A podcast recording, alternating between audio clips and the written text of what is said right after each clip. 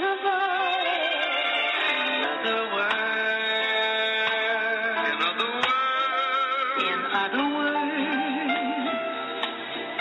words, from Perfect World Network Radio, with your host, Susan Scher.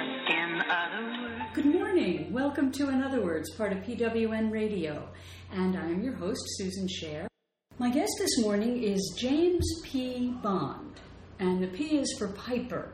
And good morning, James. Good morning, Susan.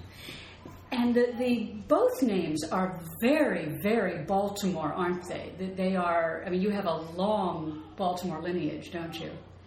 I reckon, yes. The Bond family goes back a long time and many generations. And, well, there's Bond Street. Yeah, and there's Alice Ann is a Bond name. Ann Street is a Bond name. And the Piper family has been in the area since the 1700s as well. It's interesting.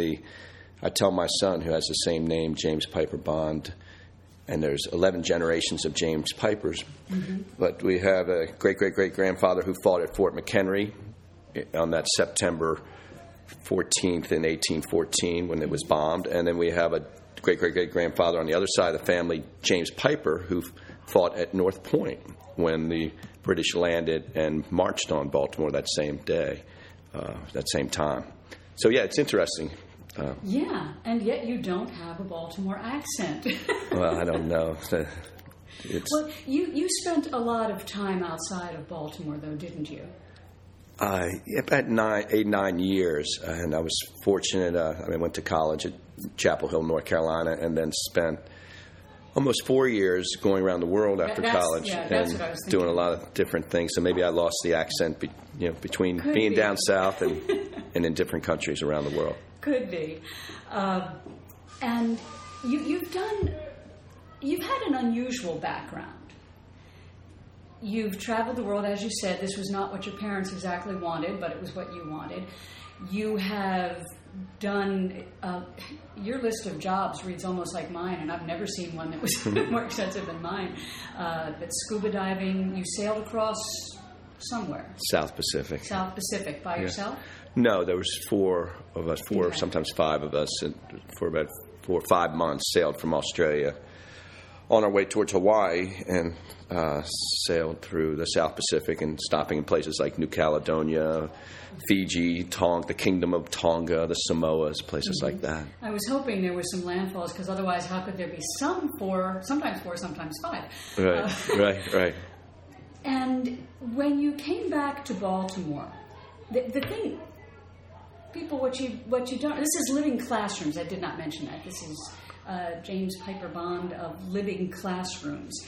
And you all have a elementary, middle school. Yeah.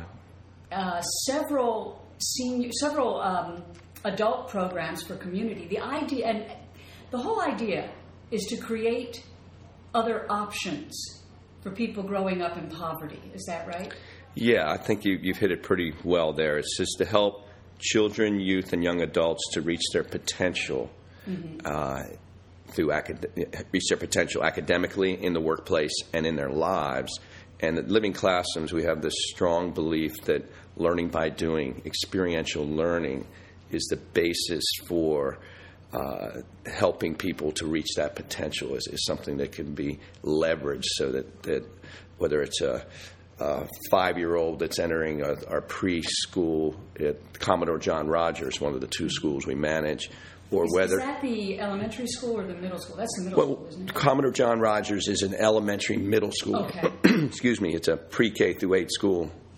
And Crossroads School is the is the first charter school, one of the first charter schools in Baltimore, which we started about 12 years ago, and that's a 6th, 7th, 8th grade middle school. Okay. Both these schools pull on students primarily from East Baltimore who live in poverty. They're Title I schools. Maybe 50 to 60% of these children do not live with one biological parent. Many kids are living in public. They live with only one. No, they don't live with any. Right. Okay. It's a lot of times a grandparent or things like that. The children have tremendous obstacles that they are having to work through in their lives. And so our job is to help them be successful in school. And so we have a longer school day. We have the type of hands-on learning by doing education that goes on in the classroom as much as possible. We bring in all sorts of partners to expand their learning opportunities, their horizons, and a very strong commitment to measuring everything we do with as a best practice of Living Classrooms, so that we can improve no matter what the program is, whether it's in the schools or, back to your original question or point, with Living Classrooms, we also work with people of all ages. We are working with 400 ex-offenders a year in our Project Serve and adult resource programming. So somebody who may have spent 20 years in jail is then coming back into the city, into the workplace. And our job is to help that individual get job skills, to get on their feet, to provide as much holistic support as possible, so that they can be successful, gain skills and experience with us, and then we can transition them into the workplace. So Living Classrooms, it all comes back, though, to that hands-on learning by doing philosophy. You've done a lot of interviews before, haven't you? A couple. The reason I ask listeners, you have to see this, he's making his point with his hands, but he's touching the table. He's not hitting it. Oh. Only people who know how much a microphone will pick up would do that. But to the point... not only do you have to take care of the adults because they're part of the community, but the kids go home. Exactly. Whether it's to their parents or some other family situation, they go home. Yeah, that's true. And no matter what you do at school, I think it remains true that the family environment has the biggest impact on the student. Yes, you're so correct, Susan. That's exactly right. And that's part of our philosophy with the whole Children's Target Investment Zone initiative that we've been working on for the last 7-8 years in partnership with the City of Baltimore and the community, very similar to the Harlem Children's Zone that was begun 20-plus years ago in Harlem, and that has become a model for the country. I was going to ask if that's what you modeled yours on. Yeah, it's not an exact replica or anything, but that was our inspiration. And we're looking right now at a map of East Baltimore. And Living Classrooms has a lot of presence right on the waterfront, and we have for the last 29 years. When our first classroom was, we built the ship, the Lady Maryland, with the help of 100 students. I was going to say that, yeah, that's what Sean. I had a tour this morning with Sean Flaherty, and he was telling me that the students actually built at least two of the boats, didn't they? Well, the students are involved with the construction of any ship or building that Living Classrooms is involved with. We always involve kids as much as possible. Now, they're working side by side with skilled shipwrights and builders, but we see this as there isn't a lot of room for error on a boat. Right. Well, this is a great opportunity, back again to the philosophy learning by doing, mm-hmm. and so you can learn a lot when you work alongside, shoulder to shoulder, with someone who has a great deal of experience, and then to help create something beautiful that they can look at. And that ship now is probably the busiest education vessel, one of the busiest education vessels in the world. This is the Lady Maryland, and she's a beautiful 104-foot Pungy schooner. Which, in the traditional colors, is pink. It's with pink, green trim. Pink, right? And green, yes. And that's the traditional Chesapeake Bay color for a Pungy schooner. Now, we also have 2 Chesapeake Bay skipjacks that we rebuild over the years. We have... There's a buy boat. There are 2 buy boats, with Chesapeake Bay buy.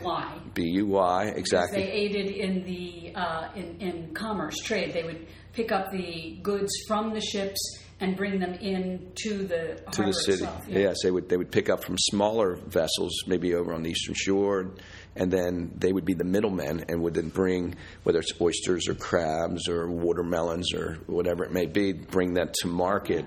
And make a little bit as a middleman. I learned all that this morning. Good. On my tour. Now, a couple of things. First of all, I think this is important to state. Where you put the boats in and out of the water has been used for that since the harbor's been there? Well, we're sitting right now at our Frederick Douglass, Isaac Myers Maritime Park campus, which is right on the point of Fells Point, which is a very historic spot, right. And we raised $14 million to save There's one building, a brick building, which was a shell, and I'm looking at a picture of it now, and it was just a shell you see right over yes. there. Oh, the one that burned. And it burned down, and when it, this was a property that was owned by BG&E, and it was abandoned, and homeless people were just trying to stay warm, mm-hmm. and they started a little fire inside. Apparently, got away from them. It was a Halloween night, 1993, I believe, and the fire boats had to come, and they put the fire out, but. By the time the fire was out, there was no second, third floor, or a roof in this historic building. We were fortunate to obtain 32,000 bricks from the same era about 200 years ago from an old cannery in Little Italy, and we recycled those bricks into that building. But this, to your question, we then added an addition, the Weinberg Pavilion that we're sitting in as well, and there's a new pier, the Carden Pier that we made for Ben Cardin, who helped us find the funding. Maryland senator. And he's been a tremendous supporter from the beginning of Living Classrooms. So is Senator Mikulski, correct? Yes, and if you look out the window over at our East Harbor campus, which is a couple blocks away, I can see the little round building that was built by our Project Serve members about a decade ago. And that's the first green roof building on the Baltimore waterfront, and that was named in honor of Senator Mikulski, who's been a supporter of ours since the beginning 29 years ago as well. So this campus is a site of the first black-owned shipyard in the country. In fact, yesterday we had Congressman John Lewis here with 300 students, and that was a real honor to have, this civil rights icon here with us, and we were telling him the same story. But this is where Frederick Douglass was the mentor for 15 African American leaders. This is a year after the Civil War, Susan. I was going to ask you what in 1866. So the slaves were freed. But not many of them were successful entrepreneurs. Well, and also Baltimore had the largest free black population in the country as well. And so Isaac Myers was a free black man, and he was the man who organized with the other 14. And then again, Douglass was their mentor. And they came together and first raised $10,000 of capital and then eventually $100,000 after a couple years. They created this. Remember when this was? 1866. Yeah, you're talking millions by today's standards. Probably, yeah. And so they employed up to almost 300 men, mm-hmm. black and white. It was the first integrated workspace on the Baltimore waterfront.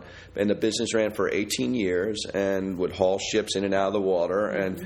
And African Americans were very successful as caulkers, caulking the seams of a vessel.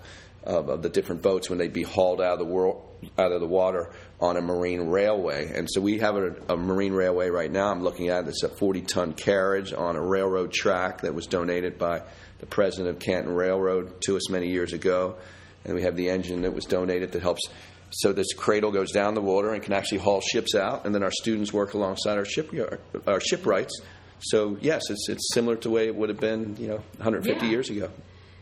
And this building, you'd have to see it. All of the bricks are, 200 years old? Is that it? Pretty much it. Because the building dates to 1804, and then the bricks that we got from the cannery in Little Italy dated to the same time period. Right. They weren't all originally from this building. Right. They're all... Exactly. The same bricks from the same era. And then the floors are all recycled timbers that we milled with the help of our Project Serve and Fresh Start students as well. Now, I want to talk about the school a little bit, actual academic schools. Sure. Because they are so successful academically that they're actually highly sought after, and you get in by lottery. To Crossroads, you get in by lottery. With Commodore John Rogers, it's a traditional... public school, and not a charter, and so. So it's governed by the same regulations as any public school. Yes, but Commodore is a turnaround school, so that we were able to get some additional support early on, and we've been operating that school. We're into our fourth year now, and Commodore was just named one of the top 5 turnaround schools in the United States by the U.S. Department of Education just a couple months ago. And the students, if you get into that school. You've got an extremely good chance of going to a very good high school and getting into college if that's what you want, correct? Yes, for both schools, but I think you're referencing Crossroads because that's a lottery, and we have a couple hundred kids on the waiting list, and it has about 165 children in the school. But they're both like that. They both are springboard schools, correct? Yes. Now, Commodore, it's going to take us a few more years to get that up to the same pace of Crossroads, but we're getting there quickly. And the thing is, you talk about, you know, learning by doing, and I don't think this is a new concept, but that's right. One of the most effective ways, largely because you're involving more senses. Also because it's fun. Right. It's relevant. Yeah, the kids enjoy it. Yeah. How does this relate to, well, reading, yeah, because you've got to read the directions and everything. What about math skills and science and history? Because that they've all got to learn all of that, right? Sure. So, you know, we conduct in the classroom, because it's not like we take kids out on ships every day or, you know, field. There's always someone out on the ships, but right. Not always the yes. Ships. I mean, we partner with 300 schools, so every day our vessels, either whether it's here in Baltimore, we have 3 vessels out every day, or in Washington we have the half shell, which is a buy boat, excuse me, that is out every day with students from the D.C. area on the Anacostia and the Potomac. Or if you look at, I'm looking at the window towards the Inner Harbor, we have the USS Constellation, the submarine Taurus, the lightship Chesapeake, the Coast Guard cutter Taney. Those vessels do not go away from the dock, but everyday students come and visit those ships, and we work with probably 7,000 students who do overnight programs on those vessels. Oh, cool. And you're talking about students from schools that do not have any direct relation to you. Right. They've just been long-term partners, these 300 schools that have partnered with us over the last almost 30 years. But back to your question about Commodore John Rogers or Crossroads, we utilize something called project-based education as much as possible. Have students work on different projects in school where you weave together the science and the technology, engineering, and math. That's STEM skills. Okay. Or as far as reading, we weave in the reading, the math, all the different academic skills that these students need to learn. Our educators, our teachers are very skilled at how they can teach that in an interactive, project-based, fun, as you said, relevant way, instead of just opening up to page 50 and start reading it to some kid. And also we try to reduce the class size as much as possible. Well, one thing, first of all, if the kid's not having fun, they may pass the test, but they're not going to retain anything. Right, true. And also, I mean, this is the way. If the skill is not usable in the world, then the argument can be made that you don't need to put a lot of energy into learning it. Now, this is not true across the board. I don't want educators to be besieging me with this. I know that. But I imagine there are some classes where they sit in a classroom and work from a book or the blackboard or something. Sure. Yeah. Every one of our classrooms has whiteboards that are interactive with computers and so forth. So again, we try to bring the technology in to make it more interactive and more engaging, for students. Yeah, they like that more. So I want to go away from the schools for a minute. The BUGS program, I did know what that stood for, but I don't remember. BUGS stands for Baltimore Urban Gardening with Students. We've been operating for, I think, 18 years. The idea is to teach them that spaghetti sauce does not come from the supermarket. Right. Because they'll grow their own tomatoes and make their own spaghetti sauce. And they grow stuff that the restaurant downstairs uses, too, right? Yes. We're at our Frederick Douglass campus right here at the end of Thames and Caroline Street on the point of Fells Point. On this campus, we have the Waterfront Kitchen Restaurant, which is a great partnership with a group called Mission Driven Dining, Chuck Nabbitt, Jerry Pellegrino, and those guys have been great partners, and they have hired 10 of our Project Serve members. These are folks who come through our job training program. These are ex-offenders, people who've turned their lives around and who have worked hard. And then we transition into working at the restaurant. But the BUGS program also on the campus, East Harbor campus, where our school is, and Fresh Start program, and the last wetland, the Inner Harbor, I'm looking out over there now. We have many gardens and a big greenhouse, and the kids are growing, I'm going to have a lunch meeting here in a minute, and I'll have the beets that are just delicious, gorgeous beets that the kids grow, or the lettuce or the radishes, and so they are helping to supply some of the vegetables for the restaurant. They're also tasting what food actually tastes like. Right. I want to go back to the turnaround program, because the figures on this, as I understand it, generally speaking, recidivism rate is, 70% or more? Well, if you're talking about in Baltimore, there are 4,000 people a year that come out of incarceration back into the community. And of those, about 55% within 2 years will be back in jail. So probably almost 2,500 of those, 4,000 will be back, arrested, so rearrested, and in jail.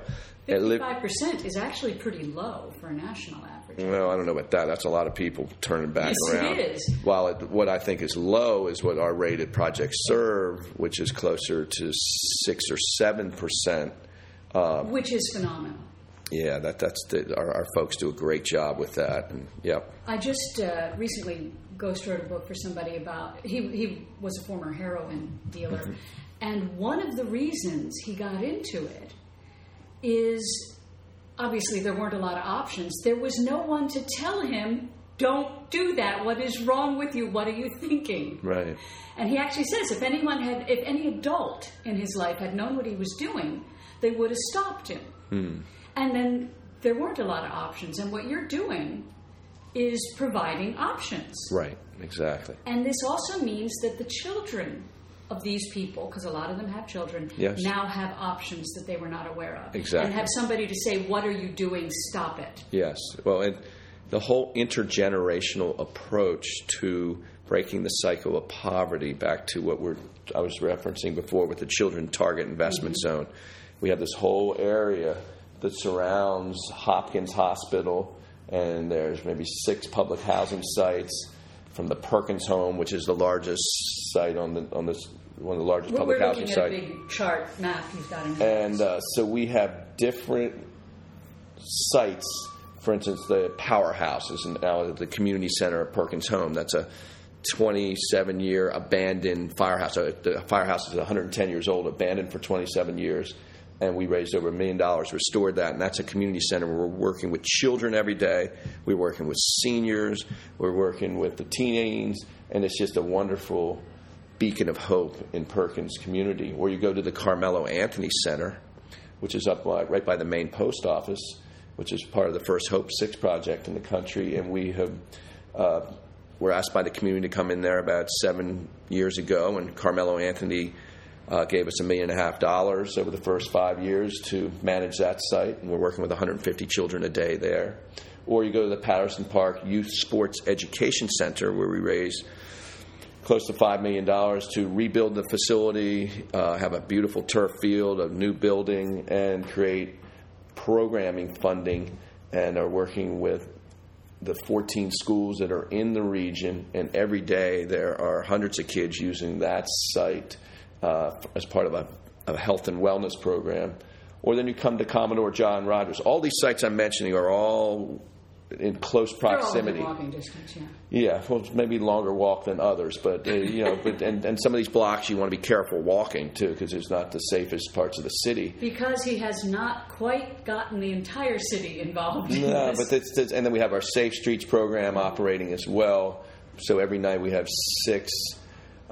Guys who have been trained to be mediators. This is modeled after ceasefire in Chicago. And the goal is to mediate disputes that happen on the streets. These are guys who all spent time in jail or ex-gang members. They're from the East Baltimore community. They know what's going on from a street level, and they have the street credibility. And their goal is to stop shootings and killings. So every month now we average about 30 to 35 mediations. These are beefs. These are fights that are breaking out on the streets. And our guys are trained to... people are not killing each other. To de-escalate the situation so that there are not shootings and killings. And Dr. Daniel Webster has been analyzing this and reporting on this for the last 5 years, and has shown through his evaluations that it's reduced the shootings and killings in this parts of the city. So you start to combine all these efforts. One other thing that relates to the really early childhood is we're opening up an early childhood center. We raised $2 million thanks to the Weinberg Foundation, Community Foundation, and others, Baltimore City School System, to take an abandoned rec center that is connected to Commodore John Rogers School in East Baltimore, the school that we manage, the turnaround school. And we have taken this rec center, Susan, that was like a 1950s, you can imagine, concrete gym mm-hmm. without a window in it. And we've blown all these windows in it and have all this color, and we're going to have an early head start Head Start and a Judy Center there. So we'll start working with children from birth, and then they will then go to age 4 or 5 and then be prepared to go into the pre-K at Commodore. So that pipeline of services. Because the first 4 or 5 years. It's critical. Yeah. You know, my son, when he went into pre-K, he knew how to read a little bit. He knew his numbers and so forth. And, you know, a lot of the kids we find when they're going into our pre-K or kindergarten, just they don't even have that early head start. So our goal is to begin at as young as birth and create a pipeline right through the early childhood center, right into the school, and then into the high school in the region as well. We're working with Dunbar and NAF, and we may be expanding Crossroads one day into a high school as well. Now, there are a lot of people who have this idea of learn by doing, and teaching adults skills that keep them, give them saleable skills. Why does it work with you? Because it usually, quite honestly, doesn't. I think there's a couple things. We have a tremendous staff at Living Classroom. First of all, we have an amazing board of directors, people who are doing amazing things all across this community, who have been extremely generous and supportive, and have opened many doors for us. Then we have this amazing staff, many who worked here for decades, who are all people who know how to get things done and work collaboratively to produce quality results and work cohesively as a team, all with a culture of get it done now and measure what we do and take. And we have metrics that relate to each of our programs. We also just finished a 5-year strategic plan. So it's a way of answering your question is we have tremendous people who are very focused on results, and then we work collaboratively in public-private partnerships and with good, strong leadership so that we are keeping our eye on the ball. And so the Crossroads School has been one of the top middle schools in the city for the last 12 years. Commodore John Rogers was just named one of the top 5 turnarounds. The Bugs program 3 years ago was named one of the top after-school programs in the country. Project Serve, which is working with ex-offenders, is seen as a national model. Fresh Start is a national model. So it's that kind of excellence that we strive for. And you're listening to, in other words. And what I'm also hearing, and I got this from my tour this morning too, is that you have a way of measuring every day, measuring the results, the accomplishments, because somebody told me a long time ago, if you can't measure it, you can't achieve it. Right. And you can't improve, and we have a culture around here where we have a quest for continuous quality improvement in everything we do. And that's just part of our nature. We're always saying, how can we get better? How can we learn through what we're doing? How did this start? Which part, or what the organization? Concept. Well, it's interesting. I was talking to Dennis O'Brien this morning, and he was a teacher. He and Tom Schuldeis were a couple teachers at McDonough School back in the mid-'80s who had a dream of building a ship for kids. They tried to take their kids on the Pride of Baltimore, who wouldn't take kids at the time, and so they went out and started raising money for their a ship for kids. And then I was fortunate. I just returned from this 4-year odyssey around the globe, doing a lot of different things. And you were how old at this point? I was like 26 or something. Oh. And so we worked very hard, and I started as a volunteer, and I love the concept of learning by doing, and I especially like the idea that this be focused on working with at-risk children and those that are not. It did not grow up with the advantages of some of us may have been fortunate to have grown up with. And I was then asked to become the first full-time employee back then. And of these two from McDonough? They were volunteers working at McDonough. McDonough is a prominent private school in the Baltimore area.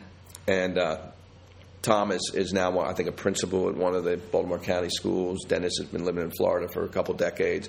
But we all still stay in touch. But I guess we just began to grow it from there. And I was fortunate to be able to assemble a great team of amazing leaders here at the foundation. And I kin it to like being a coach. And I was a head lacrosse coach in Australia. And a good coach is always trying to get the best players they can get, and then get have the achievement achieve the best potential out of their players. So that we do the same thing with our team here at Living Classrooms. And it's also not about individual players. Yeah, there's no I in team, Susan. Yeah. Right? How about that? Gee. Yeah. So you sort of coached the success. I that's one way of looking at it. Yeah. Okay. Now, for those who find this interesting, we need to say that Living Classrooms is a nonprofit. Yes. And how can people support the organization if they want to? Well, it's it's one thing to have great ideas, but it's another thing to make them happen. And if you're not able to fundraise or find the resources to support your ideas, are never going to happen.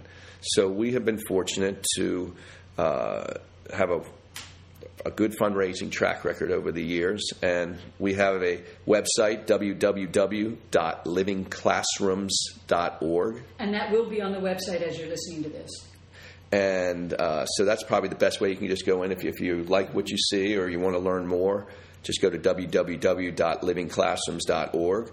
You can reach out to me personally, James Piper Bond, at Living Classrooms at 410-685-0295. Could you say that a little slower? 410-685-0295, extension 214. And we need all the help we get. Every penny counts, and every nonprofit's like that. Every bit of support is critical to us. Is there a schedule of events on your website? There should be. Okay. We have many different events. And, for instance, Maritime Magic we host each year is probably the best party that Baltimore has each year. We've done it for 28. This will be our 29th year this year. And this year it's September 19th. Friday, September 19th, we have Bootsy Collin, the famous Rock and Roll Hall of Fame guy, with his 13-piece Funk Unity band, and we have about 85 restaurants who donate. What Funk Unity is. Okay. Well, you got to come and check it out, Susan. You'll see. And it's casual, and we have people of all ages, 20s into their 80s plus, and everybody's having a great time. It's like $100, something like that, $110. Within the reach of most people. Yeah, for all night, for music. We have jazz bands upstairs. We've got... Oh, this is a multi-level party. Oh, yeah. We have about 3,000 people here. And all the tents are donated. Everything's donated. Food trucks. We have all these 80 different restaurants who donate the delicious food and beverage. So it's right on the waterfront. It's a great time. So the money we'll raise about $500,000 through that event and sponsorships. And all of your ticket money goes to the school. It all goes to the Living Classroom Foundation education programs to support our academic programming and our job training program. So, again, that's livingclassroom.org.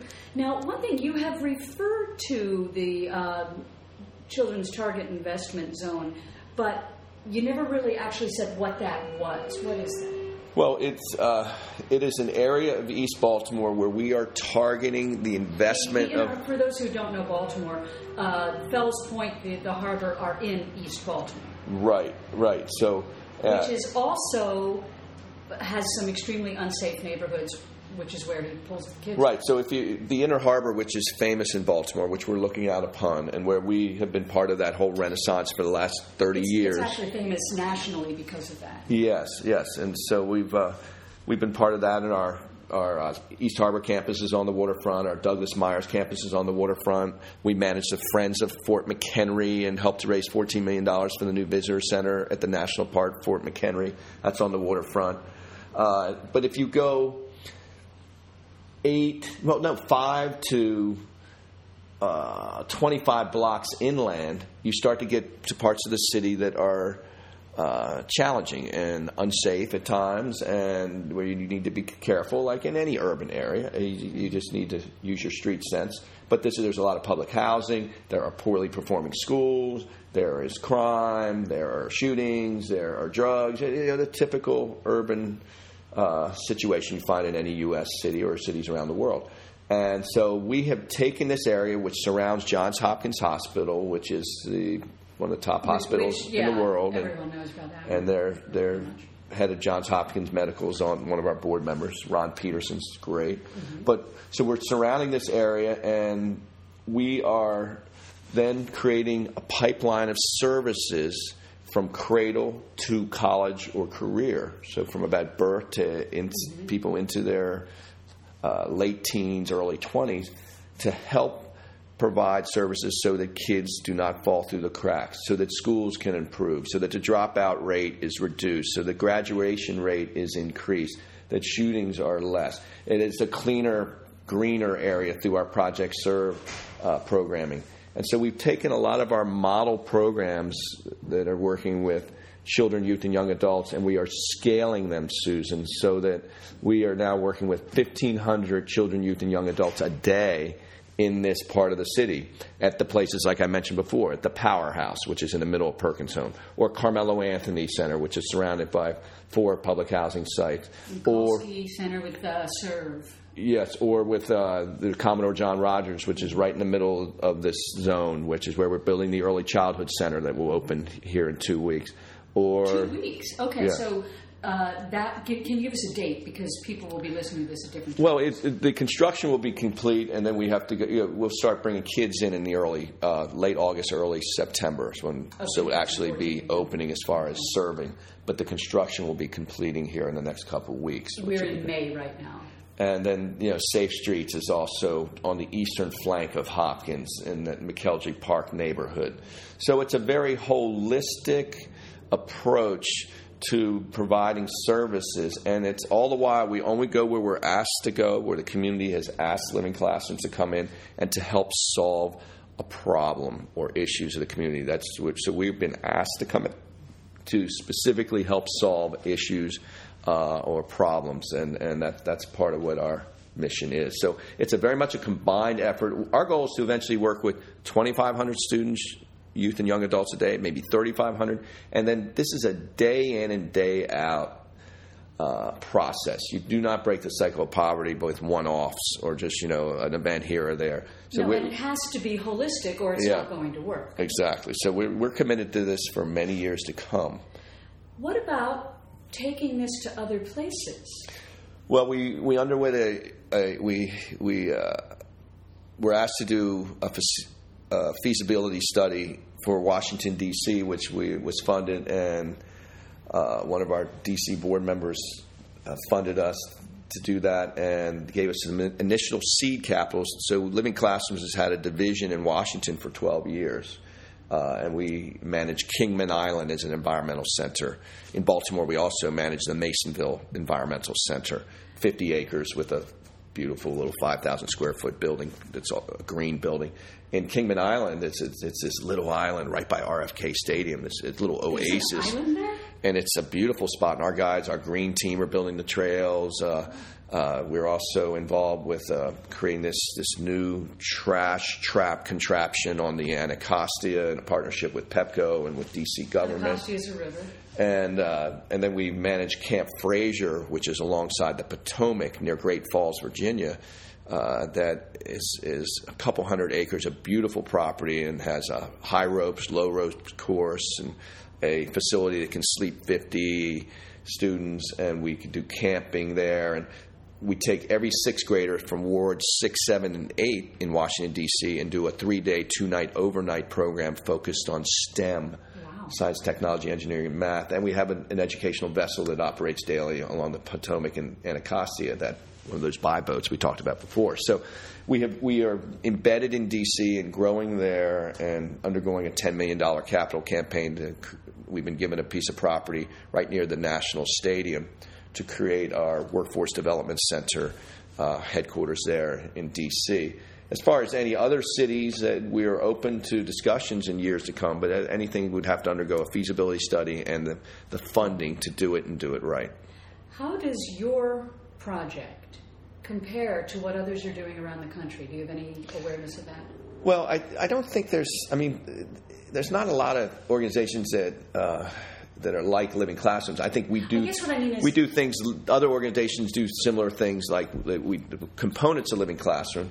It's interesting. The International Youth Foundation picks one organization in 72 countries around the world as a model organization, and we were honored to be selected as the United States organization for the International Youth Foundation. So I don't think there's too many groups kind of like us around the world, to be honest.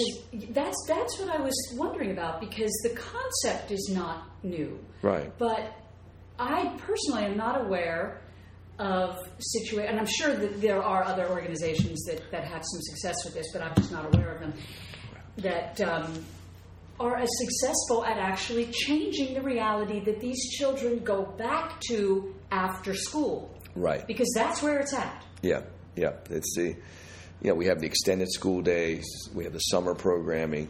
It's the more exposure we can have with the children, youth, and young adults that really makes a difference, and to help the families. Exactly. Yes. So we're working with the teenagers in our Fresh Start program who, even though they're 17, 18 years old, they already have one or two children often. Mm-hmm. And their parents may be in our Project Serve program or have been connected with Safe Streets. So this whole intergenerational approach is, as you've stated, is important. And the kids, they do get work after learning these trades, right? They're not just turned loose. Yes, no, that's the whole goal, is to help place people into employment, like the restaurant that I mentioned previously. Right. And so we work with dozens and dozens of employers. And they build things, very nice things, like stools, chairs. Well, and the student company we have, yes, yeah. They build what some people might call Adirondack chairs. We're in Fells Point, Baltimore, so we call them Fells Point chairs.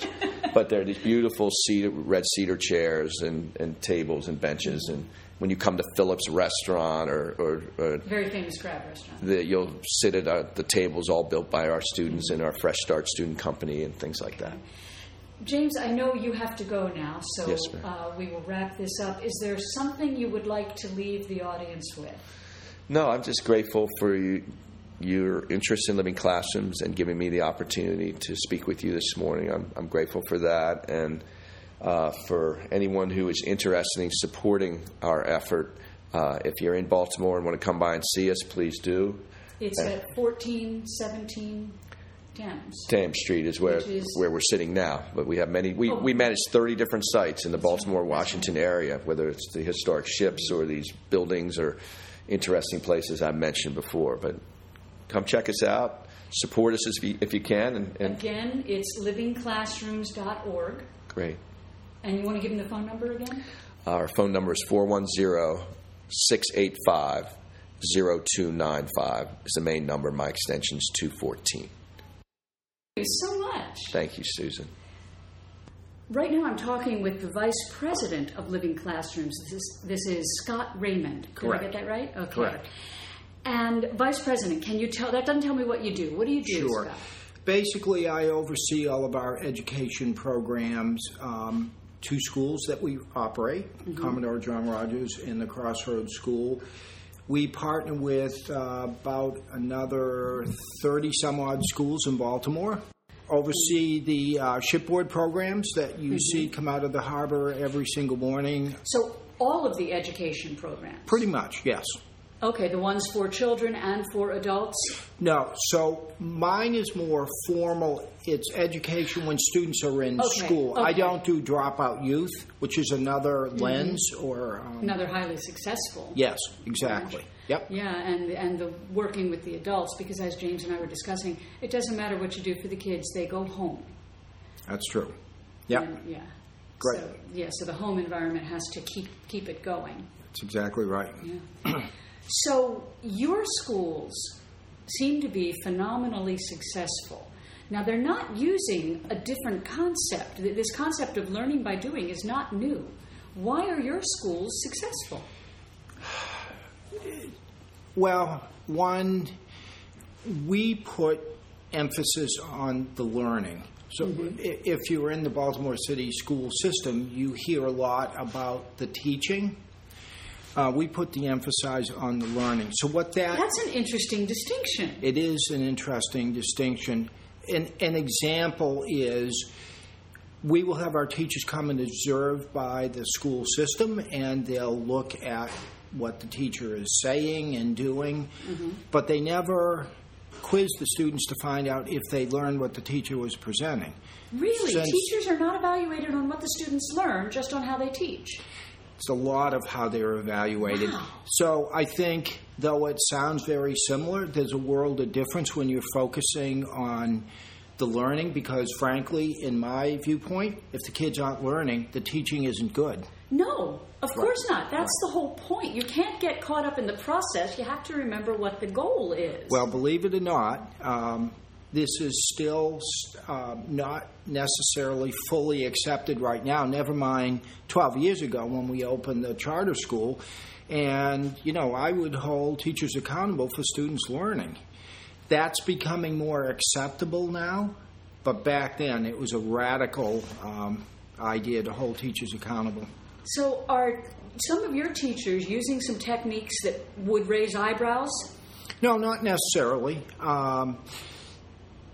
I think just we have great teachers who really work hard to make sure that the students learn. So I try to break it down into three easy concepts. We need to be teaching the students what they need to learn. That means, so now it will be Common Core standards, right? Mm-hmm. We need to make sure we're teaching them what they need to learn. We need to know... Need according to the government standards. Exactly, yeah. And we need to know that they're learning what we're teaching. How is that? Well, we do an assessment every day in a class. End of the class, we do a little quiz. Did the kids learn? If 80% of them didn't learn, we reteach it the next day. We don't move on. Look, this foundation was founded on that premises. Dennis O'Brien, who founded the Living Classrooms, he taught at McDonough, and he taught, I think, Latin, if I remember, Latin or Greek. Mm-hmm. And what he would do is he'd have the kids all dress up in togas, and they do the 6 o'clock news. But in Latin or Greek. Yes, exactly. And every kid wanted to be part of his class because it was fun. They were all learning. They were all engaged. And to some degree, that's how we still teach. You know, you were talking about the first light machine. There's an example of kids really wanting to be a part of something that's project-based and learning how to give your best. See, this is the thing, that kids are not going to learn if they don't like going to school.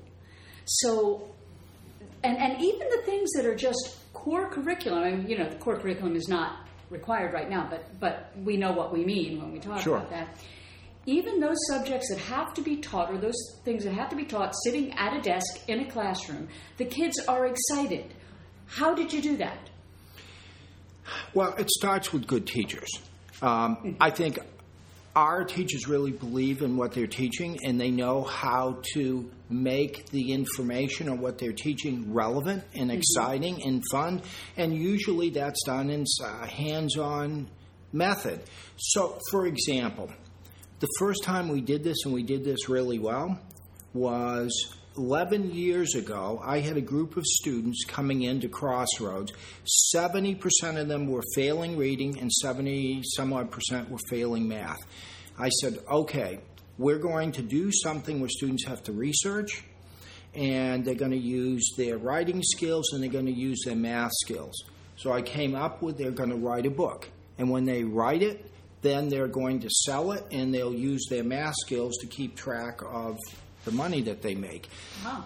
11 years ago, we spent 15 months writing a book about Frederick Douglass and Isaac Myers called The Rising Tides of Freedom. Mm-hmm. And though it was a lot of work, and I'm not sure at the time they thought it was a lot of fun, but that book took them to Yale University, where they presented it. They presented to Maryland State Department of Education. These are middle school kids, right? They were sixth graders. Sixth graders. Oh, my God. And the best part of it, and this is what... What were they when they started? So they were... I had them... Months. Yeah. They were actually entering their... They weren't actually in the sixth grade because I had them that summer. Okay. So... Oh, that... Okay, yeah. That's... Okay. But we had... And this is the best part of it. I had one challenge for them. And I said, we're not going to do this unless you guys take the pledge. You're going to do this so well that nobody will believe that a group of sixth graders or middle school students could do this kind of work. Are you in? And when we published the book, that was the big criticism. Middle school students can't do work like this. So they didn't believe it. They didn't believe it, which was great. So I pulled out all of the different drafts. I mean, it literally started with we had to teach them how to write a sentence. Wow. And then a paragraph. Then we got up to a page. Then when we started getting some momentum, we wrote a chapter. That's why it took us 15 months. But students, and I'll tell you, when those students graduate, well, I have to say, they sold out 6 editions. All of that money went to help them go to college. Wow. When they did. And they all say it was one of the things they were most proud of. I'm sure it is. Yeah. I'd be proud of that. That book is in President Clinton's library. And what? Give us the title again, please. The Rising Tides of Freedom. If you, when you walk out of this office, yes, when you walk out of that, you'll see the students, a picture of the students presenting it to President Clinton here. He came to get an autographed copy. Yeah. Wow. Yeah. Autograph. Now that must be interesting because it's going to take up every blank space in the opening pages, isn't it? Well, it's just an example of what students and. By the way, my students come in so far behind grade level. It's not like we recruit really great scholars to come to our school. They're all behind grade level. But it just proves what students can do if you've got great teachers and you can really motivate students. How many stories do we have of this? Don't drop your expectations. Raise them. If you tell them, if you let kids know that you think they can't achieve any more than this, then guess what? They're not gonna. Yeah. And they're also not gonna feel real good about themselves. Yeah. It happens over and over and over again. This First Light machine that we've talked about a little bit is now being viewed by Discovery and PBS. They're probably going to show it on one of those 2 channels. First Light machine is a video that... It is, again, like the Rising Tides of Freedom. I put a big challenge out to the kids. Do you want to do a 30-minute DVD, educational documentary, on the next space telescope? It'll be launched in 2018. It's the Webb, William S. Webb. And, you know, I challenge the kids. Same thing. Don't do it unless we're going to do something that will make it onto television. It has to be great, and we won't accept anything less. And not great for 6th graders or 7th graders, but great, period. Yes. I always think of the market. We run a program called Leaders Go Places. And the thing that I tell our kids is, if you do as I ask, you will go places with this project that you won't believe. You have to believe in me. So I want kids to see that this can happen, not me telling them. I want them to experience it. And the trade-off is that they know you believe in them. Yes. But we have enough of these projects that we've done in the past that they can see that previous students have been successful. Well, now, yes, but you didn't at first. Exactly. Now, Scotts, what is your background? Was not education. That is not what I expected you to say. For many years, I worked at Tyco Labs in New Hampshire. And as what? Doing what?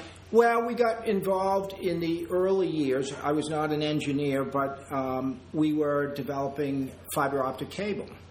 Oh. So it was very interesting. It was very lucrative. But it's not what I wanted to do with my life. But it's what you were trained to do. You were trained as an engineer. No, I never end up doing what I've been trained to do. I just fall into these opportunities, and life just seems to take me along in a good direction. But I wanted to do something more meaningful, and I saw this. My wife and I moved down in this area. I bought some property on the water, and I was fixing up the house. I said, you know, I have this little window that I can volunteer some time. I opened the newspaper, and there was a little ad, volunteer at Living Classrooms Foundation. So I came down, spent a little time, and I don't know, there's something at this foundation called Pungy Magic. And what I define it as, it's a great force field, and if you get too close... Pungy is a type of boat. It's a boat. We talked about with James. But the Pongi magic is that... It's the pink boat, right? Yes. Yeah. But the magic is this place draws fantastic people. And they come, oftentimes, James was a volunteer, I was a volunteer. You know, you come to help, and it's like this force field, and you get sucked in and you never leave. Well, I think one of the things that James and I have found is that there are people that are very good starting a company, mm-hmm. But those aren't necessarily the people that are really good, nor do they necessarily have the desire to continue to run it. You know, and James was fantastic because he took basically what Dennis had done mm-hmm. and took it to a much different level. And mm-hmm. I've been very proud to work by James's side. This whole thing, I have to tell you, when I knew only what I read in the article in the Sun paper when I asked for this interview, and the tour I got this morning just blew me away. There is just so much going on here. And this is something that again, James and I mentioned several times. It's a holistic approach because nothing else really works. One of the things that's very unusual, if you come in and really rip apart our programs, mm-hmm. you see a certain excellence in whatever we do, and it's defined by numbers. Because one of the things we do is we measure ourselves so that... for example, when I started to run our education programs, we weren't very good. And we weren't because I would start to give evaluations to teachers mm-hmm. and then I'd create a rubrics and we weren't very good. But that was a great place to begin getting better. So I knew we got to go get better educators. We've got mm-hmm. to improve our programs. And that's how we run now. We are driven toward excellence. How many years have you been with the company? 22 and counting. And how many years have you been vice president? Probably 8 to 10. Okay. Yeah. This is great. I know you have to run. Again, thank you so much. Again, this is Scott Raymond, vice president of Living Classrooms. No, Vice President of Education. Yeah, at Living Classrooms. Living Classrooms, and we're talking about the actual schools. Correct. And thank you so much for your time, Scott. Anytime. Glad to help. You've been listening to In Other Words, part of PWN Radio. You can find us at pwnradio.net. You can find me, your host, Susan Scher, and my editing and writing company, In Other Words, at inotherwordsgroup.com. Thanks so much for joining us. Join us again. Bye-bye. In other words. In other words. In other words. In other words.